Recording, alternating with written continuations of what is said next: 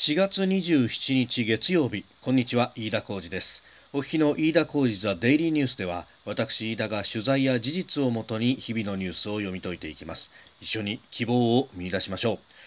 え今日取り上げるニュースですがまずは緊急事態宣言の延長はあるのかというところ。えそれから今日行われました日銀の金融政策決定会合。でさらに東京都の感染予防協力金について。えそして台湾で営業を再開したドラワン書店というところを取り上げてまいります。まあ、まずは緊急事態宣言ですけれども、これの延長があるかどうか、今のところはゴールデンウィークが明けた5月の6日までというところが緊急事態宣言出されていますけれども、まあ、東京都内では昨日ですね26日、えー、およそ2週間ぶりに1日の間で確認された新型コロナウイルスの感染者数が100人を切ったということがあって、まあ、あるいはあ5月6日で終わるんじゃないかというような、えー、向きもありますけれども、まあ、ただ、ここ数日落ち着いているからといって減少傾向かどうかというのはなかなかわからないと、まあ、なんといってもですねこのウイルスというのが発症するまで、えー、実際に罹患してから発症するまで、まあ、5日、まあ、早い人だと1週間経たずに、えー、発症する場合もありますけれども最長で2週間ぐらいはかかるというようなことがあって、まあ、今、えー、確認されている感染者数というのは、まあ、大体1、2週間前の数字とこういう遅れてくる数字しかない中で今現状の、え感染がどのくらい広がってあるいは抑えられているのかどうかというのを判断していくのは非常に難しいということがあります。であのメディアは相変わらずこの1日の感染者数、まあ、これがどんどん数字が毎日更新されていきますんでそれを追っかけて増えただ減っただあのということをこうかなり、えー、ヒートアップしているわけですけれども私自身はこの数字よりはあの重症者の数、まあ、これがなかなか把握がしづらいというのがあるんですがあるいは、えー、この新型コロナウイルスによって死亡した人の人数というものの推移を見ていった方が冷静に物事を捉えられるんじゃないかというふうに思います。まあ、現状、日本で、まあ、新型コロナウイルスで亡くなった方というのは、まあ、大体350人いかないぐらいということで、まあ、諸外国と比べると桁が2つ、1つあるいは2つ違うということが言われております。まあ、よく称賛されているドイツなどもですね、これはメルケル首相のその言説、演説であったりとかっていうのが、まあ、歯切れが良いとか、えー、いうことでかなり評価をされているわけですけれども、まあ、あの国であっても3000人以上が亡くなっているということを考えると、えー、そこの数字を比較してみると果たして本当にそんな日本で大いに称賛されるほどの働きをしていたのかどうか、えー、というところは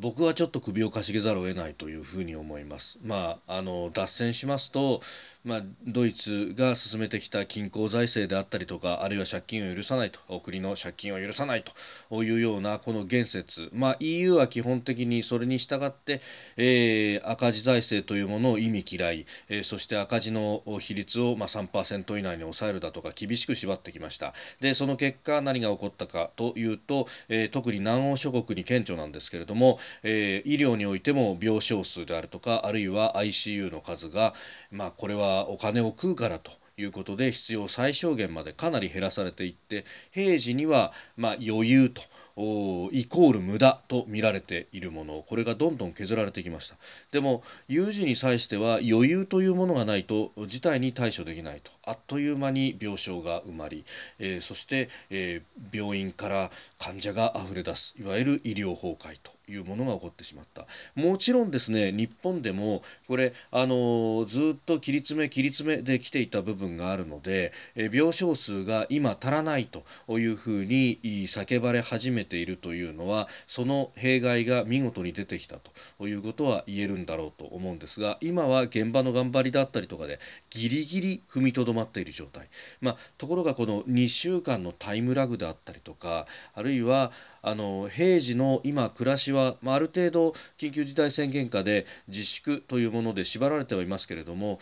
諸外国と違って全く外に出れないとか外に出たら逮捕される罰金刑とかそういうようなことにはなっていないと。というところで普通の生活を、まあ、あの高望みしなければ普通にできるというところと病院の中のこの危機寸前という状況がどうも乖離が見られてしまっていると、まあ、その辺はあの医師会の方々などに聞いてもそのギャップというものに非常に悩んでいると。どうやってええこの危機感を伝えたらいいんだというような、ことも悩んでいらっしゃいましたけれども、まあ、ウイルスの性質上そういったギャップも起こってしまっている、まあ、またあの政府の情報の打ち出しというのも私は、えー、あまりうまくないなというふうに思います、まあ、せめて重症者の数であるとかあるいは全国で ICU がどのぐらい、えー、余裕があるのかとか、えー、そういったことを数字で見せることによってあ本当にこれは病院内まずくなってんだなっていうことが分かってくるとお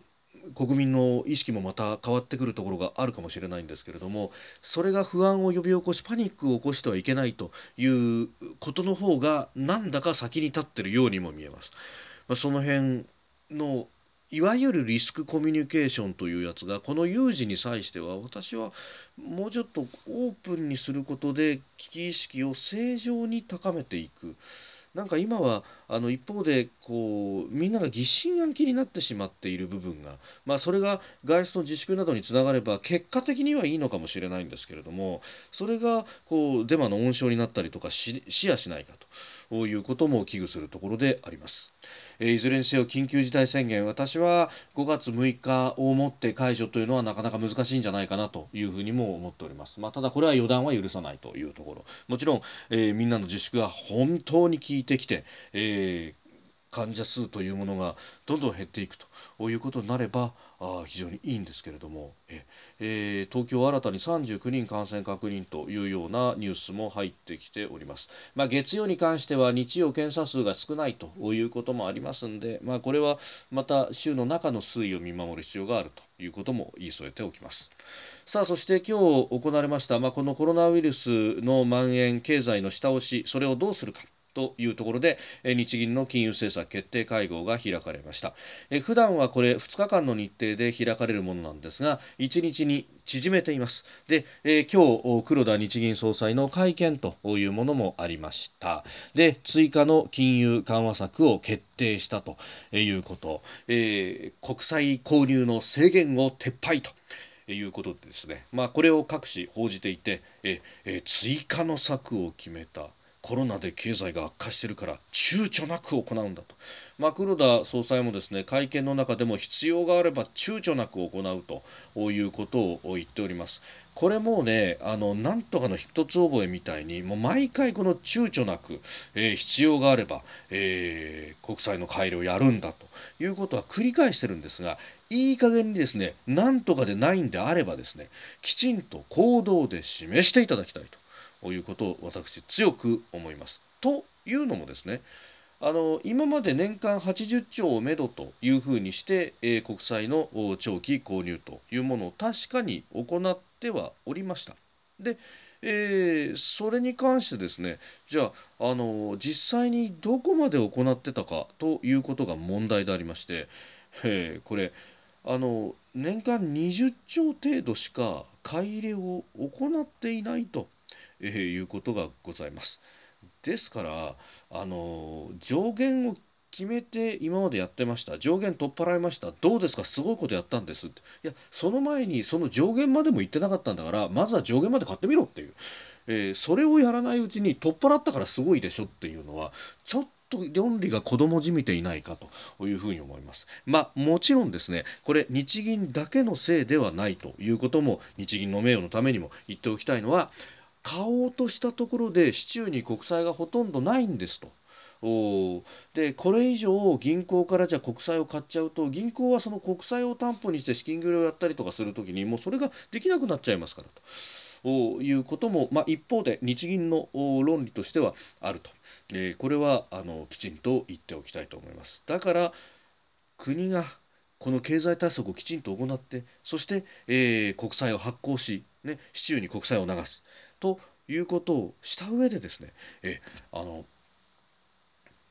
きちんとした経済対策財政と金融の両輪で経済対策をやればいいじゃないかとしかもそれを日銀もですね、えー、どんどんやりますよということをオープンにしていると。会話対話のドアはオープンになってるんだからあとは飛び込んでいけと、えー、いうことで、え、政府の財政出動が待たれるところであります。で、あのー、これについてですね、えまあ、政府の財政出動するとなったら予算をきちんと立てなければいけないとその予算がようやく審議入りをしましたで、えー、これからあの明日あ衆議院、えー、あさっても午前中衆議院午後参議院と。で30日に参議院本会議で成立という予定となっております。遅い。あまりにも遅いというのはここでも何度も言ってきたところです。で、えー、このね、えー、補正予算というものが成立すればですね、えー、東京を除く各都道府県の自粛要請、まあ、それに見合う協力金であったりとか、えー、そういったものも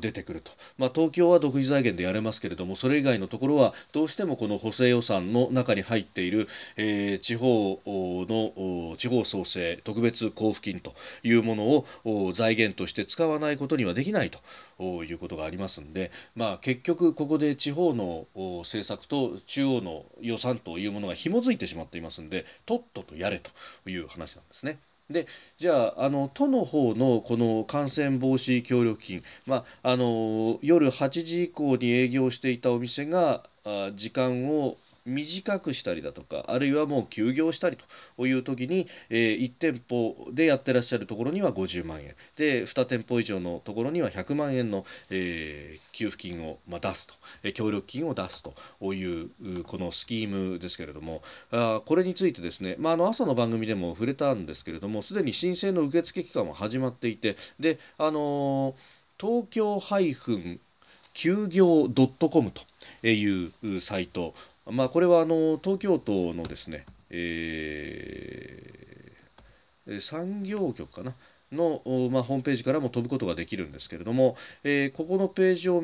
見ますとオンラインでの申請もできるというふうになってます。でオンラインでの申請確かにできるんですけれどもこれまず書類を全部揃えておかなきゃいけないということがあります、えー、申請受付についての、えー、申請書前、えー、兼事前確認書、えーまあ、これはあの Excel ファイルでのダウンロードも可能ですんでそこにパッとこう打ち込んでいけばいいと。でこれはどういうことを打ち込むかっていうと、えー、いついつの何時から何時を何時から何時に狭めましたとか、えー、実はあの全期間休業してますとか、えー、そういうことをこう書いていく確認書であります。でそれから誓約書、え、これはですねあの PDF ファイルでのダウンロードなんですが直筆で書いて捺印しなきゃなんないというのがあるんですね。で、え、それからあの口座振替の依頼書、まあ、これもオンライン上で書いて、え、ということができると、え、ファイルにすることもできます。で、えー、もう一つですね実はあのこれはマストではないんですけれどもできればこうしてくださいというのがあってですねそれがあの専門家による事前の確認と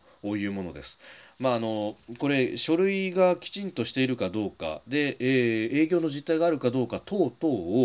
これ全部都の職員が確認をするとなると、えー、手が足りないと。いうことがあってでその分ですね、まあ、専門家でしかもあの企業の経営にえあの根本の部分で、えー、携わっているとかじっとこう見ている、まあ、あの税理士さんだったら例えばあの四半期ごと確定申告ごととかにこう、まあ、帳面を見てということをやってるわけですよね。まあ、それはあの公認会計士さんだったりとか中小企業診断士さんだったりとかそういった方々がこの専門家というものにあたるそうなんですが、まあ、こういった方々の書類合ってますよというお墨付きをもらうと、えー、非常にスムーズにいきますと。ええいうことが、まあ、都からも出ていてでこれに関してですね、あのま、税務署は税理士さんだとか、まあ、専門家の方々も協力するということでスキームが出来上がっております。でただこのお墨付きはですねあの書類手書きでであのハンコをついてもらわないといけないと。でオンラインで申請する場合もですね、まあ、申請はもちろんできるんですけれどもあのその誓約書は直筆でサインをして捺印する。で、えー、専門家のお墨付きの部分も署名と捺印があるあるものと。いうのを紙でもらってきてそれを自分でスキャンして PDF 化するなり JPEG 化するなりファイル化してでオンライン申請という形になるので、えー、全部がオンラインのみで完了するというものではないというところがあるようであります。まあ、この辺はですね実際にあの申請した人に聞くといやちょっとここは面倒くさいところでもあるんですよみたいなことを、えー、言っていました。えー、それからもう一つですねこの、まあ、予算に紐づくということなんですがこのね、えー、あの TDN ザ・デイリーニュースでも何度もご紹介しております、えー、持続化給付金というもの、まあ、これはあの中小企業の法人あるいは個人事業者で、えー、前の年の同じ月と比べて売上が半分以下に減ってしまったという、まあ、企業に対して企業あるいは個人事業者に対して、えー、お金を出しますと法人は200万円上限、えー、個人事業者は100万円上限というものでこれのですねあのスキームがだいぶ分かってきました。えー e-tax などを使うんじゃないかということを私申し上げたんですがもっと簡単な仕組みです。えー、持続化給付金と検索するとホームページがあってそこにアクセスをすると。で、えー、メールだメールアドレスなどを入力して仮登録をしてでその届いたメールから本登録をするとであとは必要書類を添付して申請すればいいとでこの必要書類もですね、えー、2019年、えー、去年度の去年の確定申告の書類えー、それから売上が減少してしまったという月の売上台帳の写し、まあ、これはですね例えばあの会計ソフトを使ったらそこからあの当該の月のデータを引っ張り出してくればいいと。あるいは Excel で自分でこう帳面つけてる人だったらその月のものをシートを出せばいいと。あるいはあの自分で手書きで帳簿つけてたらその月のものを出せばいいと。いう形だそうです。あとは通帳の写し、まあ、これはあの振り込んでもらう口座ですね。えーえー、そして個人事業者の場合は、えー、身分証明書の写しが必要ということだそうです。たったこれだけ。で、えー、ホームページの登録画面に基本情報の登録等々があります。まあ、法人番号だとか、えー、屋号、本店の所在地、それから業種、設立年月日、資本金、従業員の数、代表者の役職と氏名、電話番号等々々なんですが、まあ、これ結構基本的なところだけです。であと口座番号とそして今申し上げた、えー、確定申告売上台帳を移し通帳移し、えー、必要ならば身分証明書の写しこれのみと。でこのデータをですね、えー、5月1日から今のところは始まる予定となっております。というのも4月30日に、えー、補正予算が通る通ることに、えー、予定としてはなっております。で、えー、補正予算が通った翌日から、えこのホームページ運用が始まるということですので今のうちに書類を用意しておいて、え5月1日になった瞬間に、え登録をこうわーっとこう済ませれば、えで登録の中身に誤りがなければですね、えおよそ2週間通常2週間程度で、えー、給付通知を発送しご登録の口座に入金されると。だからゴールデンウィーク前の5月1日に登録すればですねゴールデンウィーク明け、まあ、5月14、15ぐらいにはもう振り込まれている可能性があると、まあえー、一息つけるかどうかというところになってくるんですね、これ。えですからこれあのかなり使えます。まああのー、正直な話をすればひょっとしたら、あのー、これ本当は困ってない人でも申請できちゃうかもねっていうぐらいのスキームでもあります。あんまり大きな声では言えませんけれどもね。ということなので、ええー、これ今のうちに用意をしておくと非常にスムーズに給付金を受け取ることができるかもしれません。さあそして時間がなくなってまいりました。もう一つだけ台湾で営業再開したドラワン書店について、まあ、これあの蔡英文総統も、えー、花を出したりなんかして、えー、盛大に祝ったということでありますが。もともとこのドラワン書店、まあ、中国共産党の内幕を暴く本であるとか、まあ、非常に批判的な本なども、えー、売られていた、えー、本屋さんで、えー、香港の中心部のドラワンコーズウェイベイの、まあ、雑居ビルのね、えー、2階3階というところにもともとあったわけですけれども、まあ、ただこれが、あのー、まあ、香港の言論の自由の一つの発露だったわけですが、えー、閉店に追い込まれてしまいました。それだけじゃなくって、えー、書店の、まあ、店長さんだったりとかオーナーの方々などが、えー、半ば拉致されるようにして、えー、中国共産党、まあ、香港ではなく、えー、中国本土の、えー、法執行機関によって、えー、逮捕されそして、えー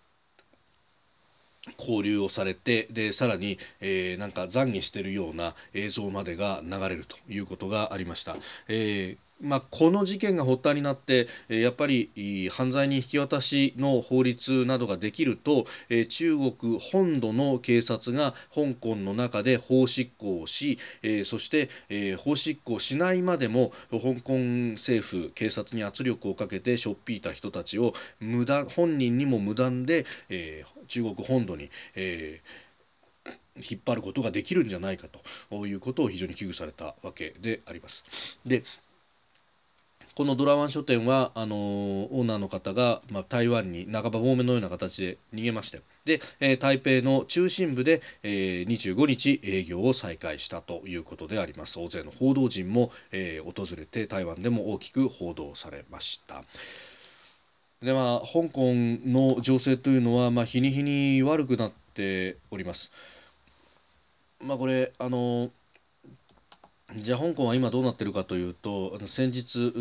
民主派の主要なメンバーが一斉に逮捕されるなんてことが起こりました。で、えー、それだけじゃなくって香港政府は、え香港基本法という、まあ、香港における憲法のようなものですね。その解釈を変更して、えー、中国当局による香港への介入が事実上合法化されたということです、えー、ですから今後、えー、介入は非常に常態化していく、え突然人が消えるなんてことが、えいろんなところで起こりそうだということが出てきております。で今日のニュースとしては、え300人の民主派民主化デモが、え起こった、まあ、コロナ対策をした後なかなか人が集まるという機会はできなかったんですけれども、えー今回の、まあ、一連の 逮捕劇などで、まあ、かなり怒っていると、えー、香港の人たちも怒っているということもあって、えー、若者らがですね、えーまあ、中心部からちょっと、まあ、離れた辺りなんですが、えー、対空神という、まあ、これはあの結構ね日本人なんかも住んでる香港島の方の、えー、大きなあ繁華街でもあるところなんですが、まあ、そこで、えー、民主化を求めるデモを行ったと、まあ、歌を歌ったりとかみんなで同じポーズ取ったりとかそのぐらいだったんですけれども、えー、排除したということが出てきております。まああのー5月1日にもデモをやろうとしていたんですけれどもこれも拒否されたなんていう話も出ておりますしまたあの民主派は4月1日、まあ、これはあの香港が中国に復帰したその記念の日というふうにされているんですがここでも大きなデモをやろうとしています。まあ、果たしてそれができるかどうかというところ、まあ、あのこれ東京新聞が珍しく珍しくなんて言っちゃいけないんですけれども4月23日付でいい社説を出していて香港民主派逮捕コロナ禍隠れみのかとあの中国政府完全にこれはもう香港のことも含めて、えー、コロナの対応で各国が手一杯だったことの隙をつくということをかなりやってきております。まあ、あのこれについて、えー、きちんと批判をしていると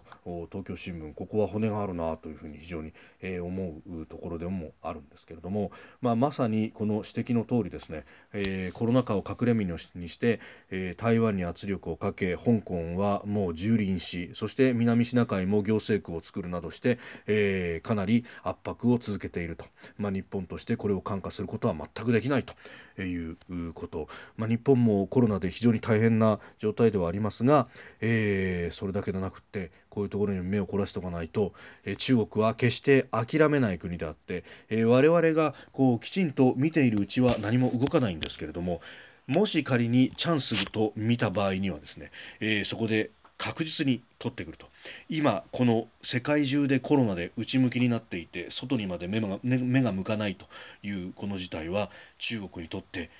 大チャンスが訪れていると。だからこそ我々は油断してはいけないということを最後に申し上げたいと思います。